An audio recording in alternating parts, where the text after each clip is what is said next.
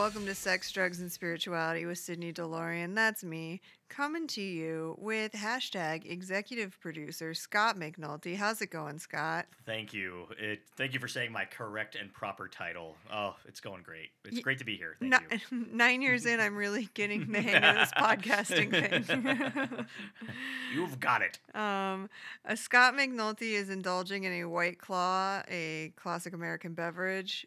Um, I don't know how classic it is. I don't. Know. How old are not- these? Like two years old now? May, Like- maybe if yeah. I don't, it's time doesn't. I don't know. I don't understand time anymore. They're from the before time, is what I call the world pre COVID nineteen. Did these come out? Uh, these came out like after you had already given up drinking, right? Oh, So- yeah. So you've never, probably never had one, or Those came out since I've been working at, uh, and I've only been there two years. yeah. Every time I accidentally say where I work on the podcast, I'll get like an email or a text from a listener saying, "Girl, you doxed yourself." It's like I'm. It's you. It's you. You A, could- a light social media search could probably figure out Uh, where you, I can, you work. could just beep it out. You know. Yeah. Yeah. I think the last time I did, I actually like re edited it to have like a gospel singer saying, Hey, yeah. um, and then, um, because GarageBand, for whatever reason, doesn't have like a beep. Like that, I, I Oh. like like a sound Mm. effect beep. Yeah. But it does have like seven different gospel vocals. So I usually just put one of those um when I need to beep something. Yeah. Um, anyways, um, so Scott is here in studio, which is very exciting. Very unquarantined. Yeah. We're risk takers. Gamblers. Well, listen, we live in the state of Arizona, which means we're probably gonna die. We're already infected. yeah. Um, yeah. Which, by the way, I think I was thinking about this on the way here. Uh, well, you're really going to hate me for saying this now, now that I'm Mhm. already in your presence. But I was like, I bet I probably had it because remember I told you I was feeling nauseous, and I went to my doctor, who was also your doctor, Yeah. and I said, "Man, I just I've just been feeling really nauseous this week. I think it's this medication I'm taking." And he looked it up, and it's funny. Like he like I don't think he Googled it, but he did something where he looked it up, and he goes, "Yeah, that is one of the uh, side effects that, that can happen, but it's only like four percent." You know, he's like, Mhm. "So it's probably not that." He's like, "It's probably something else." Uh, and then he wanted to do all this stuff, like wanted a poo sample, and he wanted me to get an ultrasound and all. And then like today, I was looking up symptoms of COVID, and like one of them is nausea. So I'm like, I I just had COVID, Yeah. but Well, like a really mild COVID. So- I um I want to get antibody tested. It's hard to tell with my um endometriosis like when I like how the fuck would I know if I had COVID? Like I Yeah. have I get fevers and nausea all the time, but like the past um week or so my nausea had been through the roof where I was actually throwing up okay, and yeah, so I it could have either been related to the endo um or it could be COVID. I who the fuck knows? Well, the thing that's so weird about it, now that I actually know several people that have had it, everyone's experience is totally different. It's the Mhm. weirdest fucking virus. It doesn't follow like normal patterns. you know? Yeah. Like you get a flu, everyone gets the same flu. You know, aches and pains and fever and you Yeah. know, that kind of shit. But yeah, with COVID, man, I don't know. I've had coworkers that were like on their deathbed. They didn't die, but I mean, Mhm. they're just really, really sick. And then another coworker I have that has it right now, and he's still working. He's like, I don't know, everything's fine. I- You know, so Yeah, I don't know. Yeah, my chiropractor was saying her family was super sick in February. Um, they got tests or February or March. I guess it was had to be March because COVID was a thing. They got tested. It wasn't COVID, so it Hmm. was just the flu. And then um, cut to like a month ago, um, her hips kind of hurt, and Yeah. her husband had a fever for three days. So they and so they all got tested and they all had it. The mom, dad, they have a five year old daughter, and she goes, the five year old's only symptom was boredom because they had to quarantine for Right. three weeks. But she's like, honestly, if my my hips hurt, like I would not have gotten tested over that Yeah. if my husband hadn't been sick. And so she has an autoimmune disease, so it kind of like gives me hope that if I get it, I won't die. It Yeah. won't be terrible. But who the fuck knows? Because I know a thirty year old who's on a ventilator right now. So yeah, you're telling me that. That's um, crazy. yeah, it's uh and it's Arizona and we are wide open for business and um really showing the world who's Yeah. boss. Us in, in Florida, we're rocking it. Yeah. Uh, they just they just opened Disney World, right? I mean, hmm and they just, also yesterday was their single biggest day uh, for. Uh, Yeah, I I was supposed to be going to Disney World in the fall. Like I had booked this trip pre-COVID, Zach and I with um two of my friends, and the plan at that time was I was going to get my surgery in the spring, so by fall I'd be healthy. We'd go to Disney World, and then like through COVID, um, and you know insurance cancellation and all this stuff, like I was like, well, maybe we'll still go. Like if things, if we, if this lockdown works, you know what I mean? Yeah. And obviously, like that, it didn't work. It didn't work. And so, um, uh, it's n- it's not the time to in, like go travel by plane Mm. or go to a theme park no matter how many safety protocols they have in place like i'm traveling from arizona to florida it's only a matter of time before they create quarantine laws Mm. um because right now like if you come from like new york new jersey connecticut you if you go to florida you are met at the airport by the national guard and you are told that you need to quarantine for 14 days before you can be free roam in Yeah. florida and um if you don't you can be arrested like it's Wow. a, it's a big fucking deal um, and apparently that there's some political implications between that because Florida doesn't like those, you know, Yankee states. I don't know. Someone said that might have been a motivation Mm. because they haven't locked out Arizona yet. But like, it's just not the time to travel. So Yeah. obviously, like, and, and I'm sick, and so like a trip that involves a lot of walking in the heat Mm. not a great time. So Zach and I canceled. My other friends were going to cancel, um, but then they saw how short the wait times were when Disney World reopened, and they decided what a great time to go. Let's go wear masks in the Florida heat. Um, Oh, because the waits are short, so it's totally worth all the other risks. Um, imagine that humidity with a mask.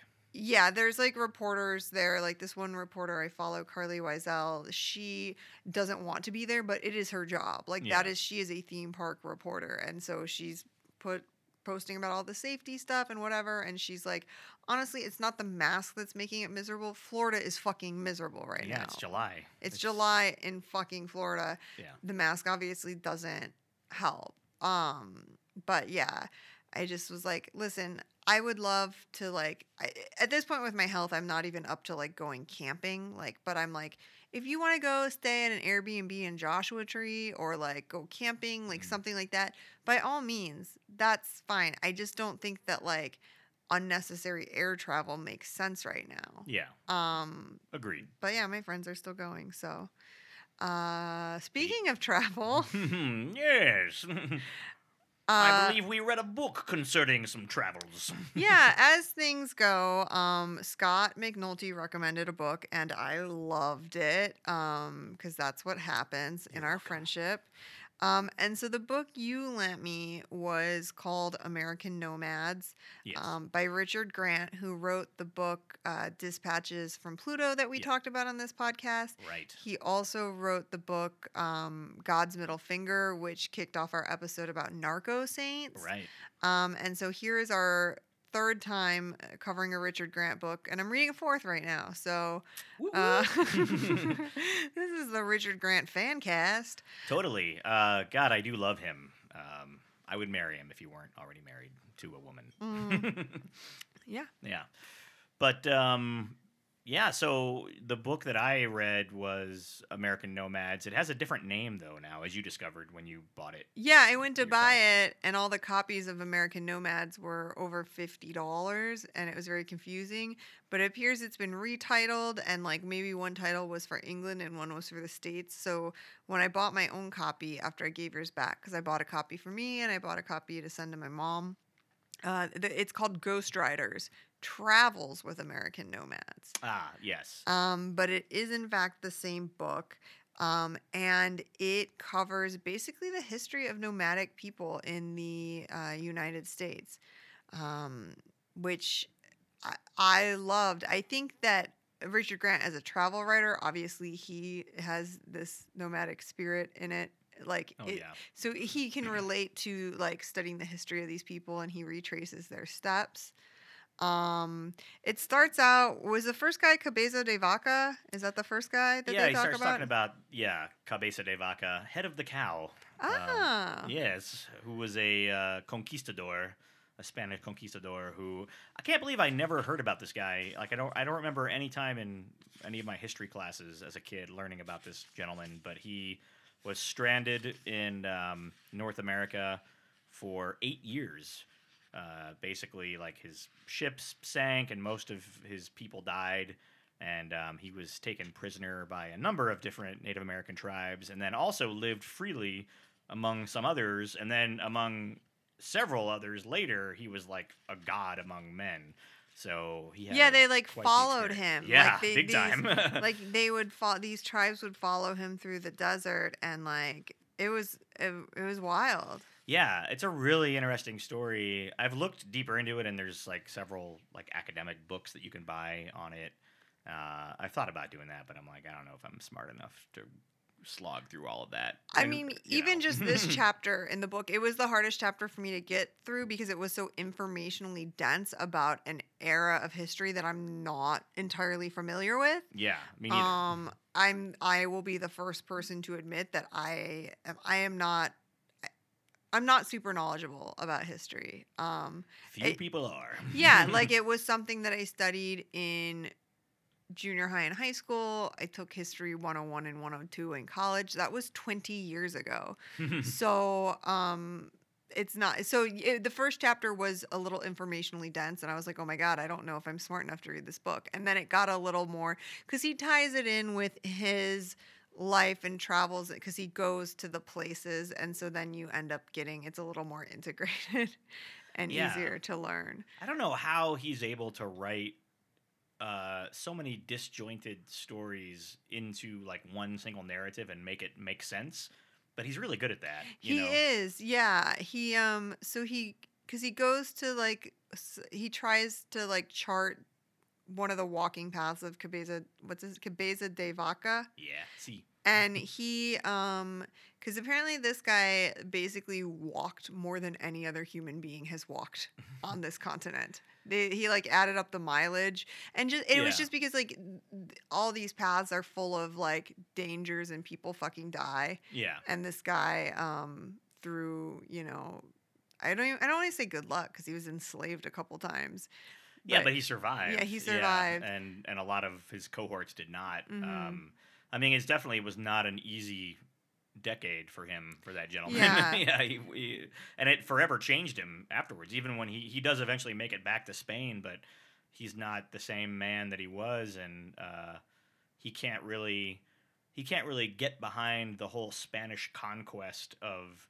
of uh, these native peoples anymore because he's lived with them and he's he understands them and he speaks their languages and he doesn't think that it's like a nice thing to do to like go over there and, and kill them and exploit them and enslave them and, and take their land so. Yeah and it's it- wasn't it when he got back to spain he didn't want to wear shoes? Yeah he couldn't wear shoes anymore and he couldn't stand the feel of clothing anymore like he just wanted to be like naked and shoeless all the time. Yeah. and so he, he ends up going back to he as soon as he can he gets on another ship and goes back to uh, south america and he ends up like trekking through the, like the peruvian rainforest or something like uh no paraguay he ends up going to paraguay and uh, yeah, just trekking through. He goes on another really long walk. He, it's like he he caught the nomad bug, and then Mhm. he just couldn't stop after that.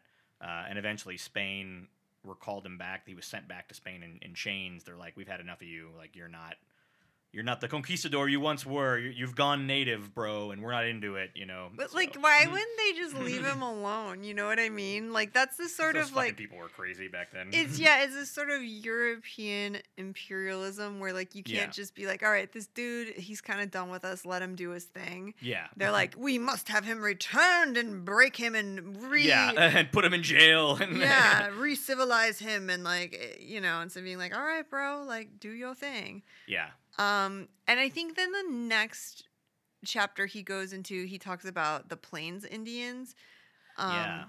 which is really interesting he talks about like the migratory patterns based on like the buffalo and um how it would like would work in a spiral like the way the winds blow yeah, they and they basically would followed follow the wind. Yeah, which I didn't. I never knew that. So that's how the buffalo would basically figure out like where to graze because the wind kind of moves in like a clockwise or counterclockwise. I don't remember like dire- it's like a spiral direction over the North American continent.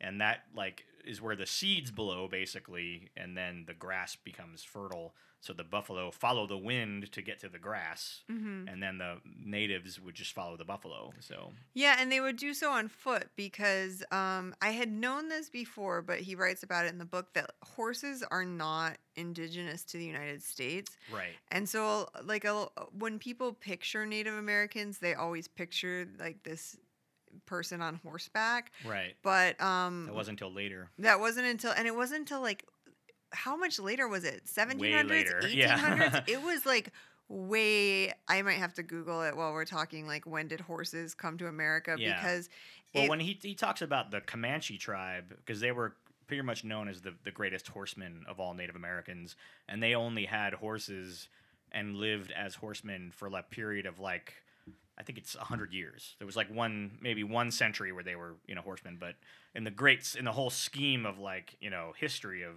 people on this continent, that's a very short amount of time. You know? Yeah. Before that, it was all just guys walking around and you know living living nomadically, and they would have to like chase buffalo off a cliff or you know run after deer until they run until they collapsed from exhaustion. it's crazy to think about. It is. Did um was it the Comanches who were the tribe that he talked about that um kind of they evolved alongside horses and they were all kind of bow-legged and they Yes. like ate, slept, they would give birth on their horse like yeah, everything they lived on their horse and um it was really, like they would defecate off the horse Yeah. like just the idea of like giving birth on a horse like they that is how attached they came it looks like um columbus brought some over in 1493 and then um some people brought them in um i think it, it was the spanish again in Yeah. 1519 so yeah 1500s horses but so they were saying with the um comanches that they were so attached to their horse it was so much a part of it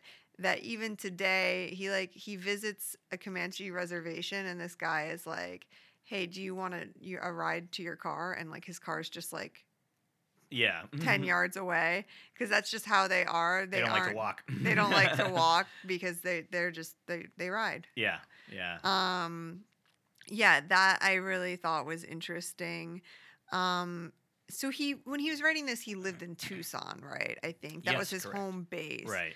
so there's a lot of southwest stuff which obviously like that's our home um The uh, like the great tragedy of of me discovering Richard Grant because I discovered him. No, That, you know, because a friend of mine introduced me to him to his work, not to him. But uh, the tragedy of it is that he lived in Arizona for like 20 years, and we never knew about it. yeah Then we start reading his books, you and I, and we're like, "Oh my God, this guy's amazing." Does he still live here? No, he No. left. he lives in Yeah. Mississippi now. So it's like, oh, just the, the thought. Like, if I knew that he still lived here, I would somehow find a way to like Oh, go yeah. visit him. Yeah, for sure. absolutely um yeah he he meets up with some guy and he's like hiking outside of tucson. Um i listen i am not a smart person so i can't remember what tribe he was talking about. It might have been comanche territory with the ravines. Remember he was like the Oh, he place was- and he met that weird hippie guy who said he was god? Yeah, he was hiking in the Chiricahuas in southern Arizona, and uh, there was uh, well, that was a white guy that he met, that but he Yeah. was like a real hippie that was like living in the caves. But yeah, there was always rumors that there's Apaches. That, That's what it yeah, was, That okay. live, that you know, a lost Apache tribe. He talks about that same thing. That same myth persists in Mexico too. He talks about Mhm. it in his other book. the uh, God's Middle Finger. Tarahumara. Yeah. Yeah, if I remember correctly. I'm sorry, guys. Don't cancel me. I don't remember things well. no, never, never. Um, but yeah, so so I think that is a common thread of like these lost tribes that managed to escape, you know, Yeah. um the white people that came in. And he picks up hitchhikers along the way, and some of the, as you would expect, a lot of them are kind of fucked up people. hmm and um, Vietnam veterans and you know just crazies.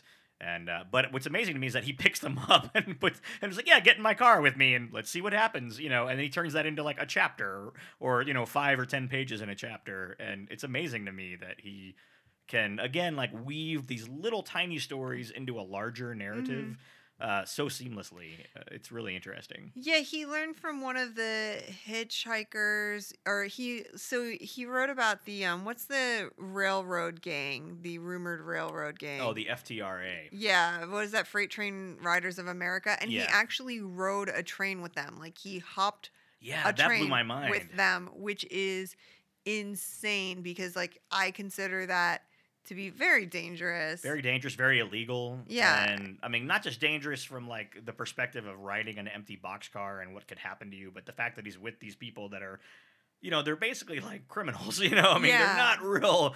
You know, they're they're always in a state of intoxication, and it, it's it's you know, it's a pretty scary crowd to be hanging out with. So. Yeah. And he's an Englishman, Richard Grant. Let's not forget that. I mean, he's he's he did live in Arizona for 20 years, but he's he's an actual Brit. You know, he's an English gentleman. So it's quite strange, you know. well, you know what he talked about that I didn't know is that um, he was talking about uh, Scottish people and how they were always being ousted yes. from their lands. So that's why he believes they have a migratory spirit yeah. because uh, maybe you can explain this better what happened to Scottish people. It Yeah, was the- religious, right? It's it's uh, the Scotch Irish, which I had heard that term before, but I never understood what it meant. And he goes into a long explanation of it. Basically, it's Scottish people from the the lowlands of Scotland.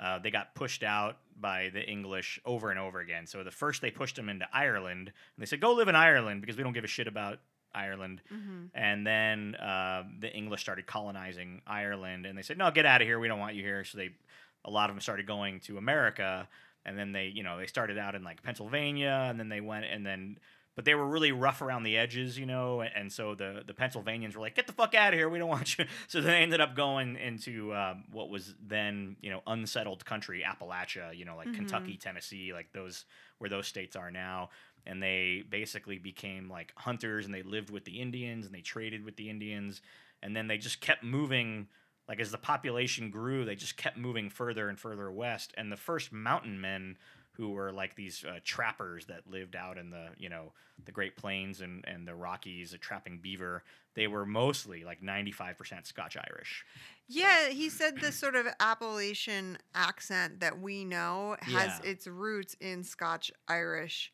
yeah dialect. Like that's where a lot of that pronunciation comes from, which yeah, is and the- interesting. and the terms redneck is actually like a Scotch Irish Oh, term, which. I which blew my mind because it means someone who's like a because they were all Presbyterians too, so they were Protestants, Mhm. and so they would like go to these, you know, they would have like these fiery preachers, you know, like railing against Catholicism. They were called rednecks because they, you know, had a fiery speech. You know, Ah. uh, so it doesn't mean what we think of as a redneck, you know. well, I always thought that it was like a term from getting like you're working class, you're a laborer, yeah, you're getting sunburn on your neck. That's how we all think of it, you know. Yeah. But uh, yeah, apparently Um, it comes from.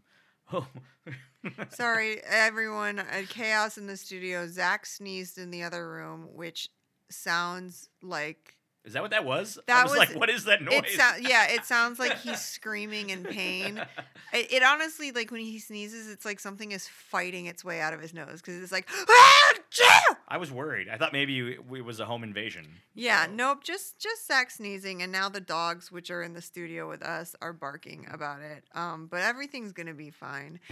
Um, yeah, so he that was interesting about the Scotch Irish, and then he does like he talks about these famous trappers and how the like fur trade went, and Yeah. it's weird because it was a really short time period in American history that like the fur trade was going on because basically these things got like over farmed, like they yeah, we killed all the beavers. basically. we killed yeah. all the beavers um, but there are groups of people who like to do reenactments of this era what is this era what would we call this Well, they're called the Mountain Men. okay So, um, yeah, a good example of that, by the way, is the movie. Uh, it's a movie starring Robert Redford from like 1983.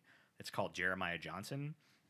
I I've seen it as a kid, hmm um, and it's basically about. But I didn't know the history behind it at all. I just thought like, oh, it's this movie about like these guys that they wear like skins and they live. They kind of lived with with or near the Indians, and they were just kind of like crazy old white dudes, you know. yeah But yeah, that that was the mountain men. They were basically fur trappers. They were, you know, mostly Scotch Irish, and they went out there for the money, basically, just to trap because beaver pelts were worth a lot of money, but only for like a twenty year, fifty year period, right? Something. yeah, like I really think it was less yeah. than 20 years. It was like it Yeah. was it was short. Um I'm sorry guys, I don't have the exact figures. Read the goddamn book. We're just here yeah, to give you a taste. but his his take on the reenactors though is great because they're all like idiots and they don't know anything about what they're what they're reenacting. Yeah, so he goes through this thing because basically the trappers would have um like annually they would go out, they would trap, they would bring their goods like into market to sell or trade, and then they would spend this money. What it was called like the hullabaloo or something. The, uh, the rendezvous. The rendezvous, and so they would all party their faces off for like spend all the money that they earned in Yeah. one day. yeah, and, and catch venereal diseases. Yes. Um, and so there's these like reenactment rendezvous, and he goes to one, and like they make him change his clothes to yeah, they wouldn't in. let him in until he yeah put on like reenactment clothes. And some of these guys are wearing outfits that they spent. Like one guy lives in his Sprinter van RV, Yeah. but he has a ten thousand dollar trapper outfit yeah, because that's like the thing. They want everything to be exactly authentic to the time period, whatever. right. Um, and the one guy, the guy who like lives in his van, he's a historian, and so he's in it for like the legitimate history. And he says all these other people that just dress up, and you know, it's like cosplay basically. And they um they try to talk in the dialect of the time yeah, and they'll be sitting on like they'll have a cooler full of beer but it'll be encased in like carved wood so they'll kind of Yeah. like pull back the fur to pull a beer out like right. because they have to they're hot it's in the it's like I- where did- I forget where they had this rendezvous he went to but it was fucking hot Yeah, and so they would like send guys out to get ice so they and but then everyone would hide the ice in their ice chest because Right. obviously like that's not period accurate but they're they're not gonna go shit in the woods and they're not gonna drink warm beer right. so like they aren't eschewing all mo- modernity to do this and they're all they're all like fat white guys it reminded me a lot of like my uncle he's just like a fat blowhard white guy who like Yeah. watches the history channel all the time it's like but the thing about this it's like hey, you're you. They definitely remind me. My mom was really into reenactment culture for a long time, but she used to do these like uh, she belonged to these groups that were like Western reenactors. You know, Mhm. they weren't necessarily reenacting anything. They just would dress in you know dress in Western clothes and and go to these. Uh, there's like a place out in California that she, her and her boyfriend would go to once a year.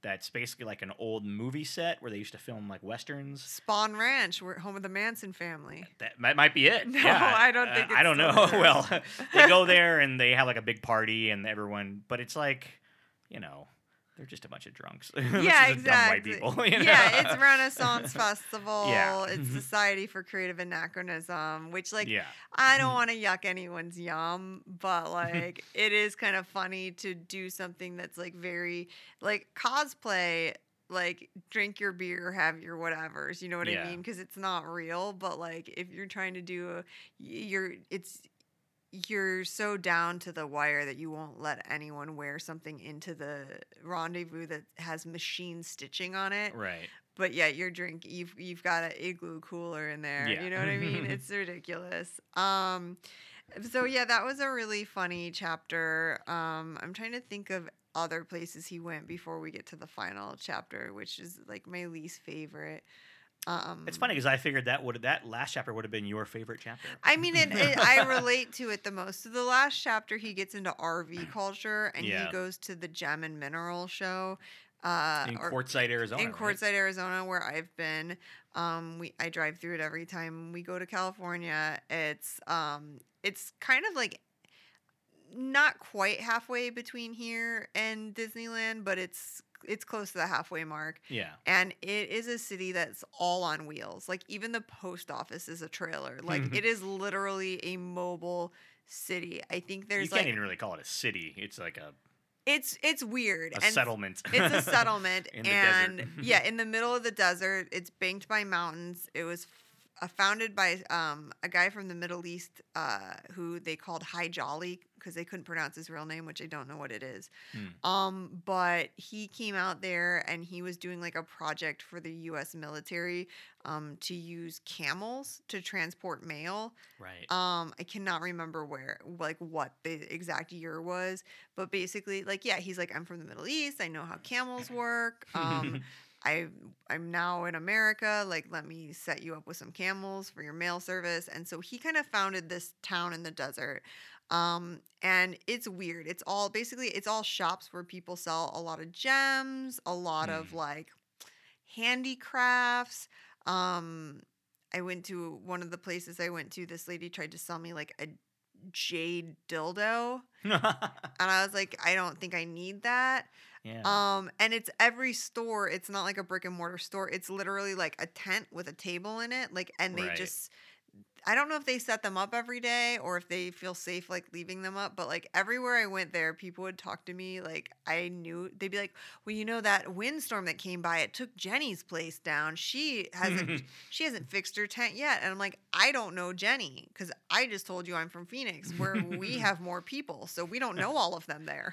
right. um but uh so they have this gem and mineral festival every year where I, like it's like i don't know it's like a hundred thousand people who come over the course of the month or so that it runs and it just is like a giant swap meet basically yeah. um, and uh, it attracts a lot of RVers, a lot of full time RVers. And so it's his last chapter where he's like wrapping it up. He's moved through the history of nomadic people in um, America, and he kind of falls in with this like senior crowd of RVers. Yeah. And this lady's like showing him around and being like, you know, all these men just want sex and they just knock on my RV door at night, but I'm looking for like the real deal or nothing at all. And so I it was it was a good chapter and it was entertaining, but like it was the weakest when you're dealing Yeah. with like people traversing mountains like the first guy who saw like the Sierra Nevadas Oh, and yeah. like compared they compared to some lady in an RV in Quartzsite, I was like, oh, it's a little anticlimactic because I agree. um because nomad culture like he talks about the full-time rvers and th- it's it's interesting there because there's a circuit of people who do it full-time there's young people who do it and they do like mobile jobs working at amazon warehouses or like Wow. seasonal work at Yeah. like you know like it is a full-time thing and it's interesting but it has a lot more infrastructure in it when you have especially the people who have $100000 $150000 rvs you know Yeah. like, is that the same as a guy refusing to wear shoes walking across the entire continent? Like, it's a little less yeah. fascinating. No, I agree. I think when I uh, I started rereading the book again after you gave it back to me, and um, yeah, I, I stopped at that chapter. I was like, yeah, I don't really I just, yeah, I was not really Yeah. invested in any of them. I think the, um, the more interesting chapters were about, um, about Native Americans and he there was a talk about how like you know pre the way we are now with roads laid out like grids like everything had a more organic free flowing nature and openness and he in his language wrote about how that makes the mind feel different to be Yeah. out there following a winding river instead of driving a straight road where Yeah. everything is like boxed off and um yeah it just it's interesting because he there's okay so this is where we'll get into my thing where i want to talk about peyote because so he's talking about all these people like living their life with the land traveling it working in conjunction with nature to take care of themselves um, and he talks about you know how it worked with all the native americans being put into reservations which Yeah. wasn't even necessarily like where they mainly were like Right. number one they're nomadic but number two like they would be put in a reservation in an entirely different state right. and he talks about how they you know the government tried to make them live in separate houses Mm. and they're a communal culture so they ended up like they would just all sleep at this guy's house one night and then all sleep at this other guy's house and then like the, gov- the government people like were like we, we're breaking this up. We have to put you in your separate houses. Yeah. like why the fuck do you care is what i, I don't understand. Like why what's the so- fuck do you yeah, care? That's what's so frustrating about reading that is is the just the will to enforce your particular uh, culture on another people uh, is really uh, upsetting. And um, and I will say this about Richard Grant, if I may, real quick, is that he doesn't paint a rosy utopian picture of what Native American life was like Mhm. pre-Columbian Native American. I mean, it, it was a violent and, Yeah. and deadly world to live in. It was, you know, uh, they they fought incessant wars with each other. They Mhm. enslaved each other.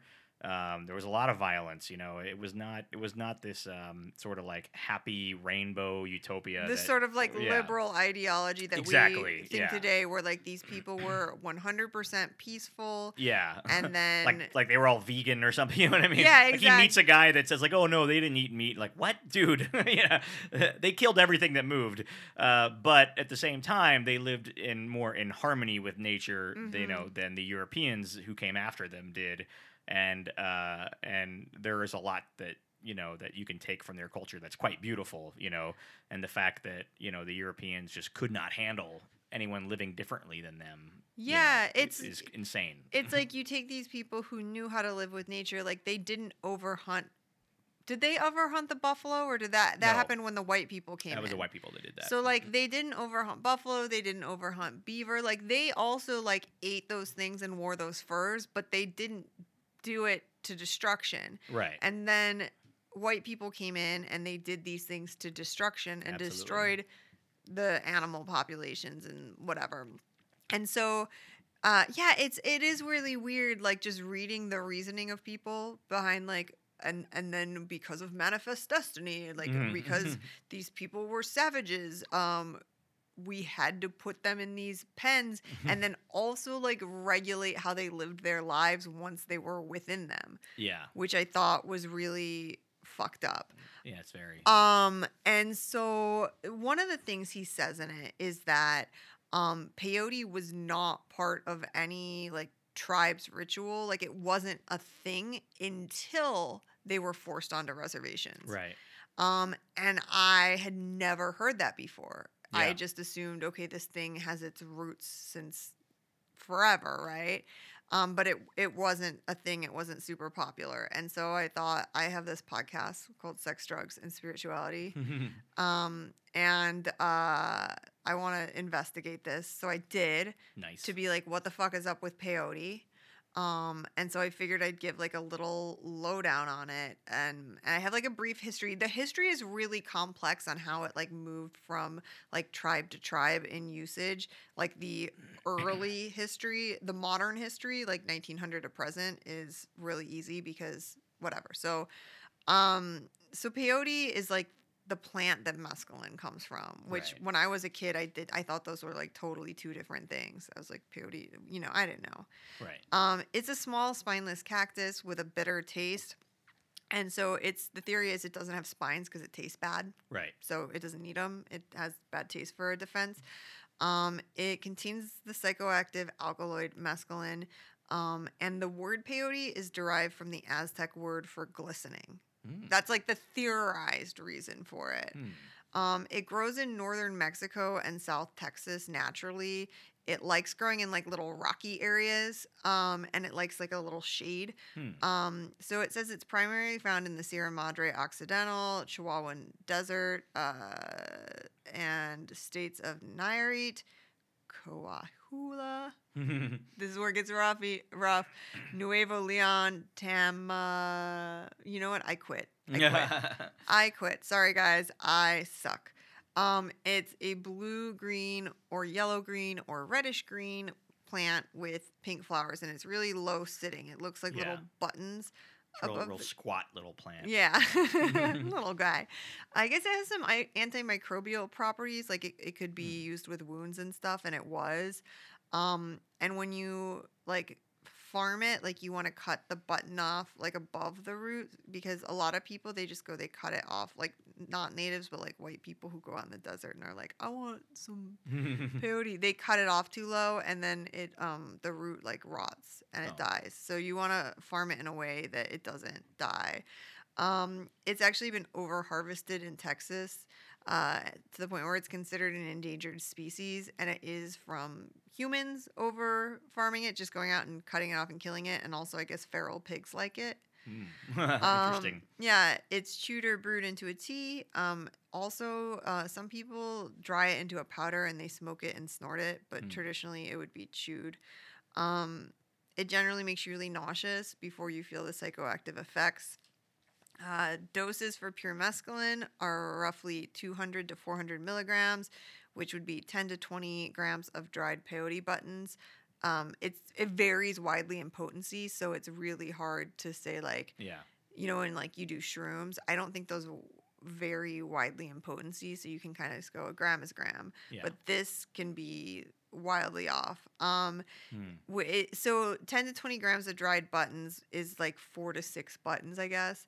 Um, it's a 10 to 12 hour trip. It has visual, Wow. auditory, uh, physical effects, a loss of ego, and apparently it has cross tolerance. So, like if you do peyote a lot, you would have a high tolerance for LSD, even though they are different. Hmm, Um, wow. because um, what did I write down? So peyote is a phenylethylamine.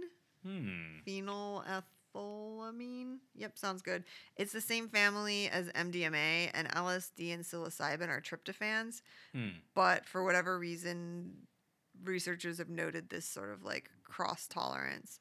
Um, the first archaeological sample of it is found uh, between uh, 3780 and 3660 BCE. Um, so Native North Americans were using peyote since five and a half thousand years ago. Um, but it wasn't widespread. It was mostly this tribe called the fuck I practice how to pronounce this, and I'm gonna fuck it up. It's the Huichol of Okay. northern Mexico. Um, and so what happened is like they were the only peoples that did peyote. Right. It wasn't a widespread thing, and partly because it does grow in this narrow geographic strip. Yeah, there's not a lot of it. Yeah, and Yeah. so obviously, like if you're like a Great Plains tribe, like you, this isn't in this. You wouldn't have access. yeah, what you wouldn't even know what the fuck this is. Um, but so when they were um, shoving all the tribes onto uh, reservations, they put a lot of them in the Oklahoma territories. Hmm.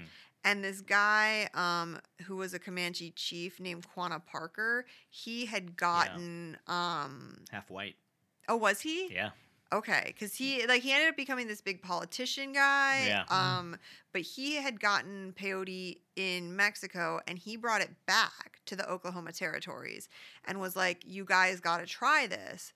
Um, this is amazing."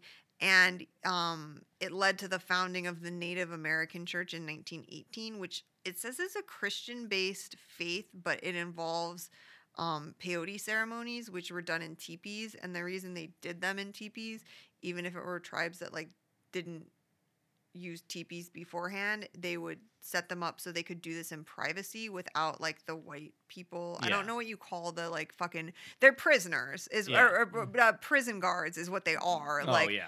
you know, like the prison guards who are like overseeing the reservation. Yeah. I don't know what you call those. They're jailers yeah. um but they in order to do peyote ceremonies like in private away from their like oversight they would do them in teepees so now that's how they are traditionally done is in a teepee um which is really interesting what i thought was poignant about this is that psychedelic drugs weren't a part of the spiritual practice of tribes when they were living their life the way that they feel they were meant to live, meaning interacting with the earth, which Hmm. I think is a spiritual experience in and of itself, yeah. right? Like, there.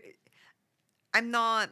I'm not like a hippy dippy person, but like I think we are inherently meant to interact with the earth, and Yeah. like it can be proven from the fact that like people who like touch soil and like slaughter animals have stronger microbiomes because we're supposed to have the bacteria and stuff from the soil from the animals like we're supposed Yeah. to have that on our skin and in our body. So like you are a healthier stronger person when you interact with nature.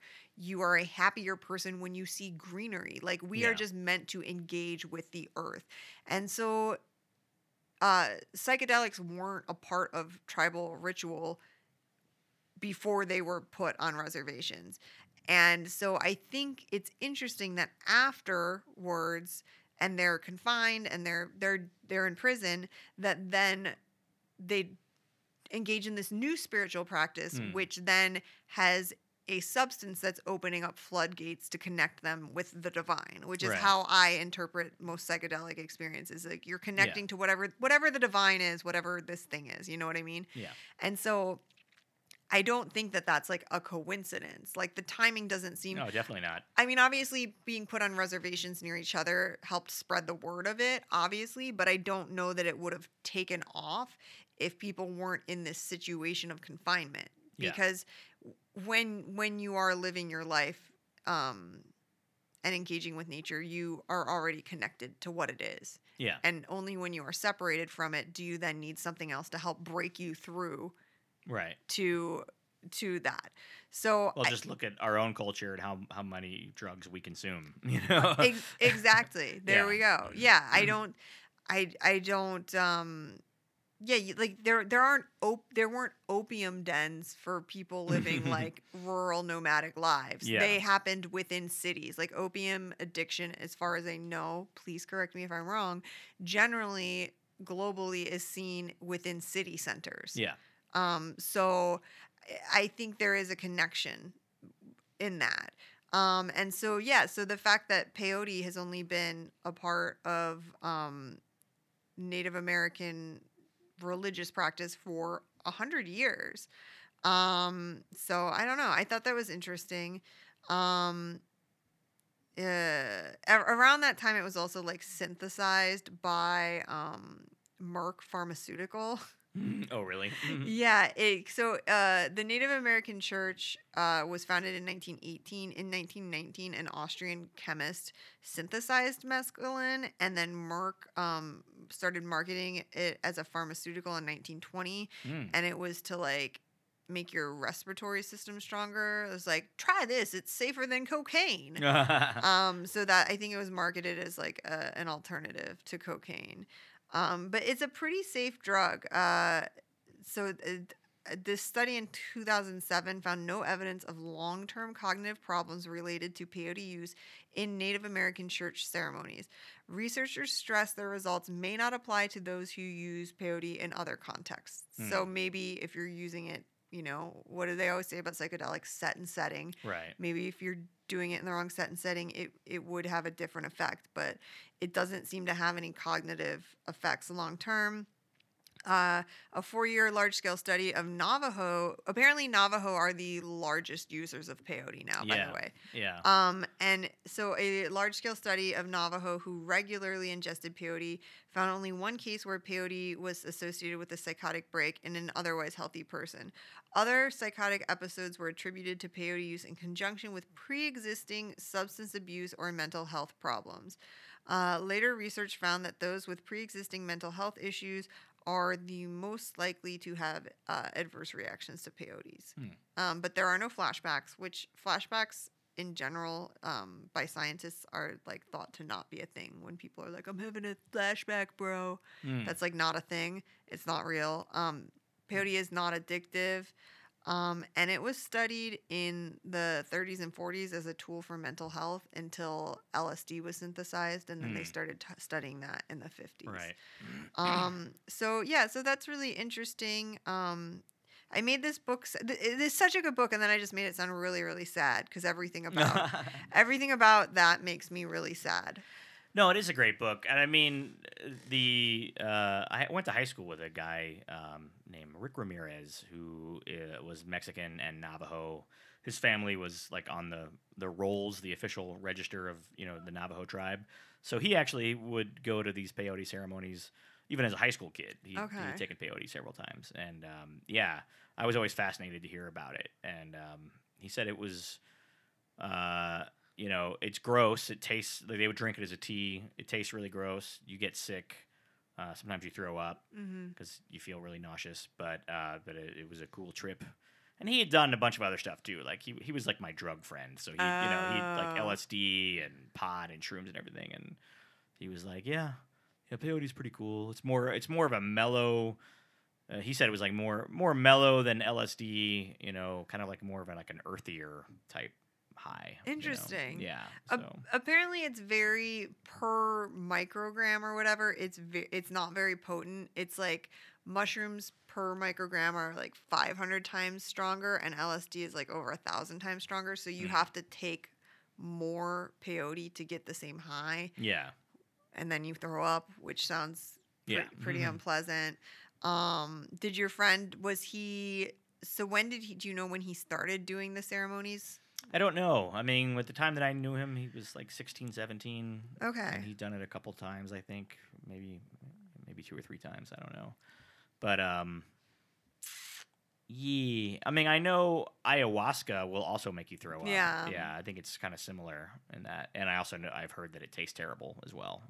Yeah. Usually you drink ayahuasca as well, the same way you drink peyote. So. Yeah, ayahuasca is DMT, right? Is that the most active ingredient in Yeah. it?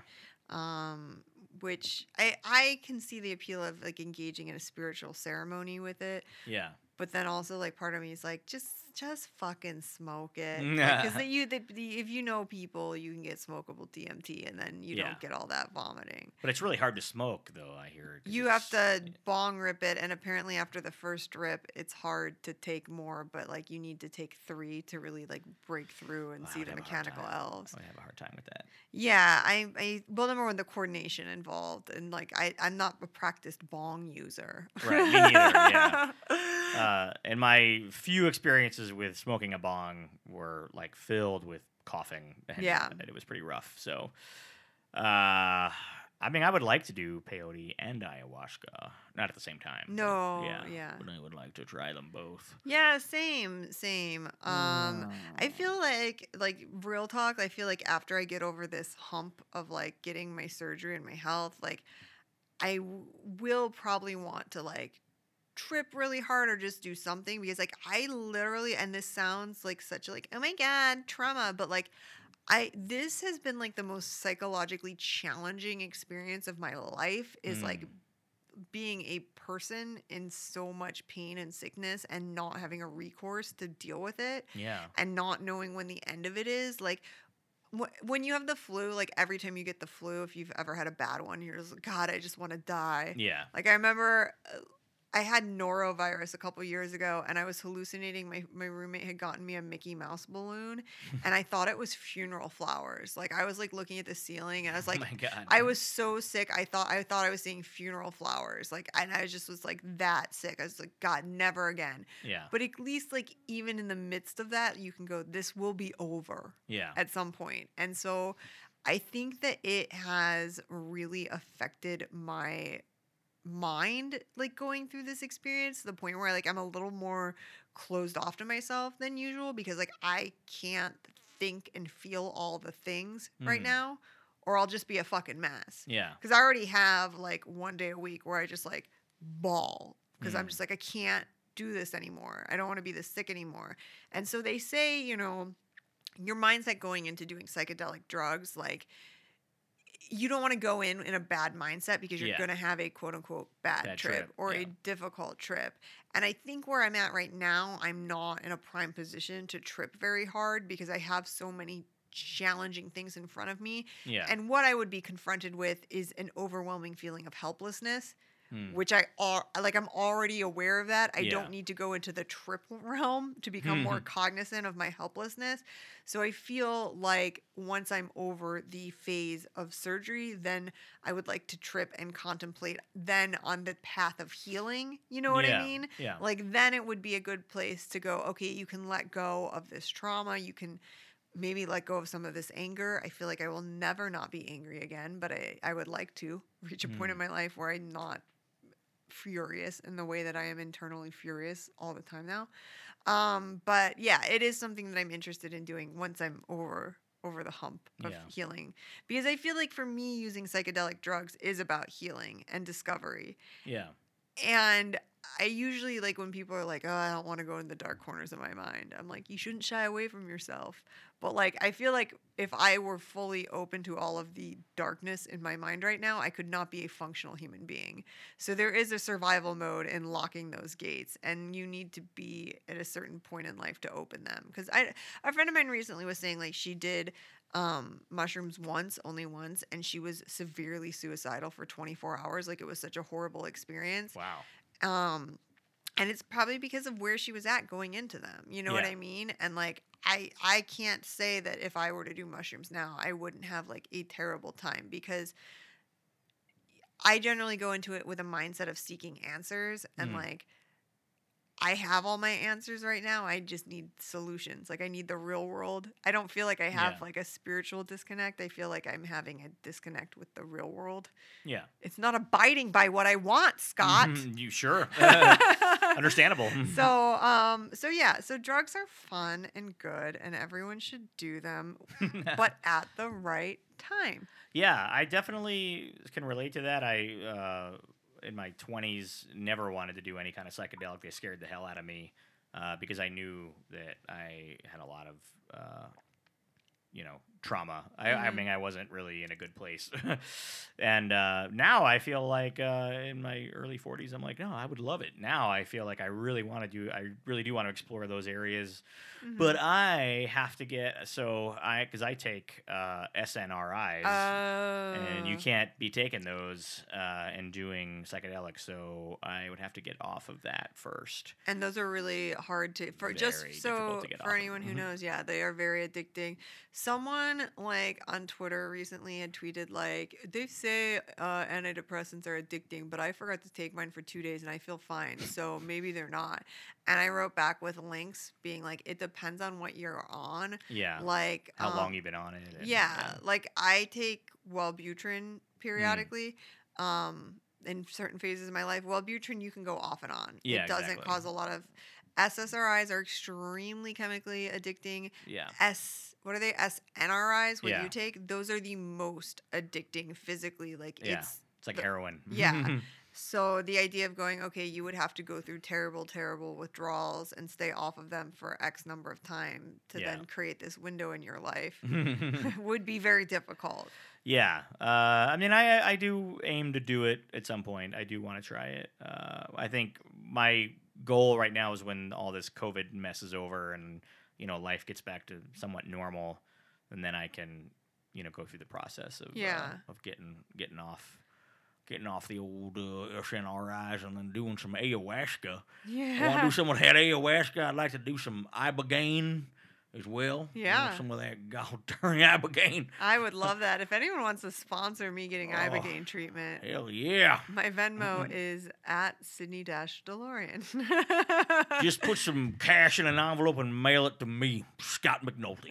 Just put Scott McNulty on the envelope. They'll find me. They'll find me. They'll find him. they will find him. Um, what was I going to say? Oh, you know what? We left out a chapter of the book where he goes to the Rainbow Gathering. oh yeah. Which Oh, wow. our own Rob Love has been to. Of course he has. Which we discussed on Patreon only. One dollar a month, guys. Join Oh, Patreon. get on it. Get on it. Give me a Uh, goddamn dollar. Richard Grant does not have great things to say about the rainbow people. Uh, I tend Yeah. to I tend to agree They with all of them. basically are like a new age hippie type with a undefined spirituality that involves free love and some Rastafarian stuff. And they all Yeah. say they they all like say stuff about native people that isn't true or factual. I think that's where they the one guy goes, "The Native Americans were vegans, man." Yeah, yeah, and that's like like I can get behind people just wanting to get together and have a good time and be peaceful. Like I love I love that, you know. But Mhm. yeah, the the whole like denial of history and and just acceptance of any random fact in quotes, you know, that isn't. Yeah, I think that's what really annoyed Richard Grant, and also annoys me as someone who appreciates history. like, Yeah. learning real history when people say things that are just totally inaccurate. My back kind of bristles. I'm like, oh no, that's not right. That's not right.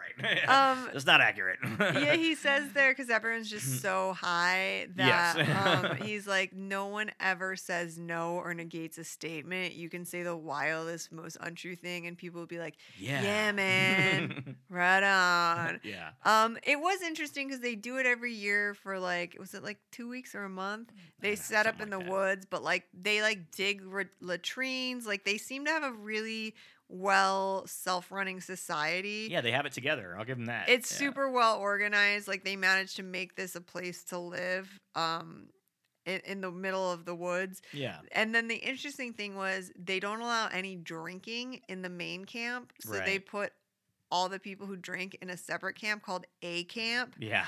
and it's where like because they're just like there's too many fights like so we just put them out on the outskirts of camp and they can drink till they're stu- and they get into fights it's violent there's all Yeah, this They're crazy. They're basically like bikers. yeah they're really Yeah. i pictured like yeah kind of like the um the freight train riders people like they just were real savage. Yeah. um and i thought that was very interesting because i'm like yeah that is where like the violence happens. Like in the main area like there's no fights there's not any like drama really.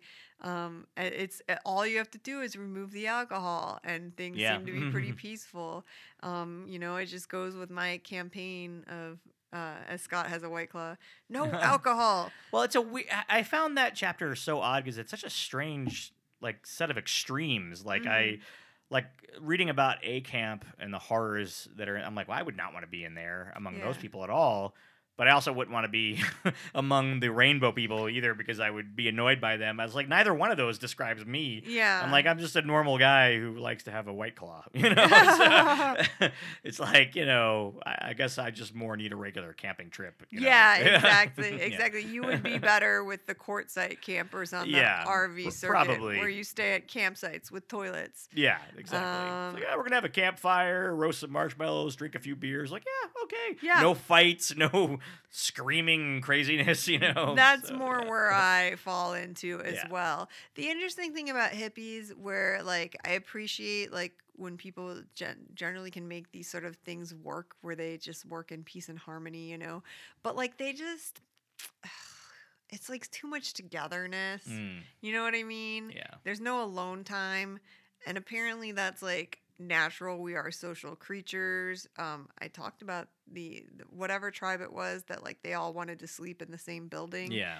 together. Um, I think that I've just like the man has gotten to me. I was raised the way I was raised. Yeah. Um, I'm mildly autistic apparently. So like I like to be alone. I want to be alone. I don't Yeah. need someone in a long skirt spinning around going, "Let's spin with me. Spin to the mute." Like I don't Mm. need any of your fucking hippie bullshit. I don't which when I did that episode about the rainbow gathering with Rob, I looked up some videos from rainbow gatherings and it was a lot of spinning dancing. Ooh. I saw some real grade A dancing. Um, but yeah, I just for me, I'm like, get. I, I don't. I don't need to be too much a part of you. You know what I mean? Yeah. Like, listen, I support what you're doing. You're making your fucking kombucha or whatever it is the fuck you're doing, but also I don't need to be involved in it. You Yeah, know? I Like, agree. When I need some of that, I'll come get it. Like we can exchange goods Yeah. we can barter we can i can exchange money for goods i love doing that but like i just don't need to be i don't need anyone up my ass let alone someone who like Yeah. doesn't shower regularly Yeah. Yeah. you know what i mean Yeah. that's that's where it all falls apart for me i've always said because i have these like super hippie tendencies It's like this vegan who does make her own kombucha and like for a while I was making my own yogurt like i am a very like i make Mm. my own salad dressings i'm a very hippie dippy person Yeah. but I love a fucking shower. I love like I also I love a shower. I like solitude. I Mm. like a lot of these things that hippies don't like. Yeah. Yeah. I'm I'm with you. Yeah. I also enjoy. I very much enjoy living alone, and uh, yeah, too much time with people is very difficult.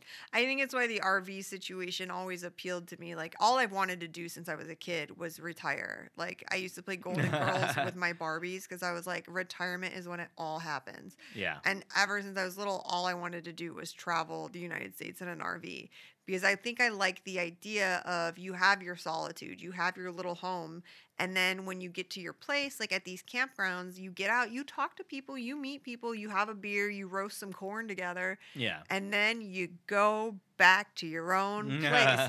and when you're done, you just move on down. If you don't like your neighbors, you aren't Mm. clicking, you just move on down the road. So I think that's why RV culture has always appealed to me. Yeah, I uh, like. I've always had a harbored a secret desire to be a trucker, a Yeah. long haul trucker, but I've never made it happen. So Well, a friend of ours tried to be a trucker and then it, it didn't work out for him in trucker school. yeah, he wasn't very good at it. Yeah. So I, it uh, seems like it'd be difficult. I think it is. Yeah, I don't know how good at it I would be either. That's you know, I've never driven anything that large. So D- was it this book or am I thinking of something else where he so it was like a couple that drive trucks together. It's a married couple and they take shifts. Did Richard Grant talk to truckers in this book? yeah, he did. Yeah, he rode with one for a while, and then he rode with a couple. Uh, Yes. Yeah. Um and he did he talk about lot lizards at all? I can't remember. Yeah, he mentioned it. I Yeah. think. Yeah, the prosties that Mhm. yeah frequent truck stops. So There's a great documentary, I think it's on Amazon called Lot Lizard. I watched it. Did you really? Yeah, it was interesting.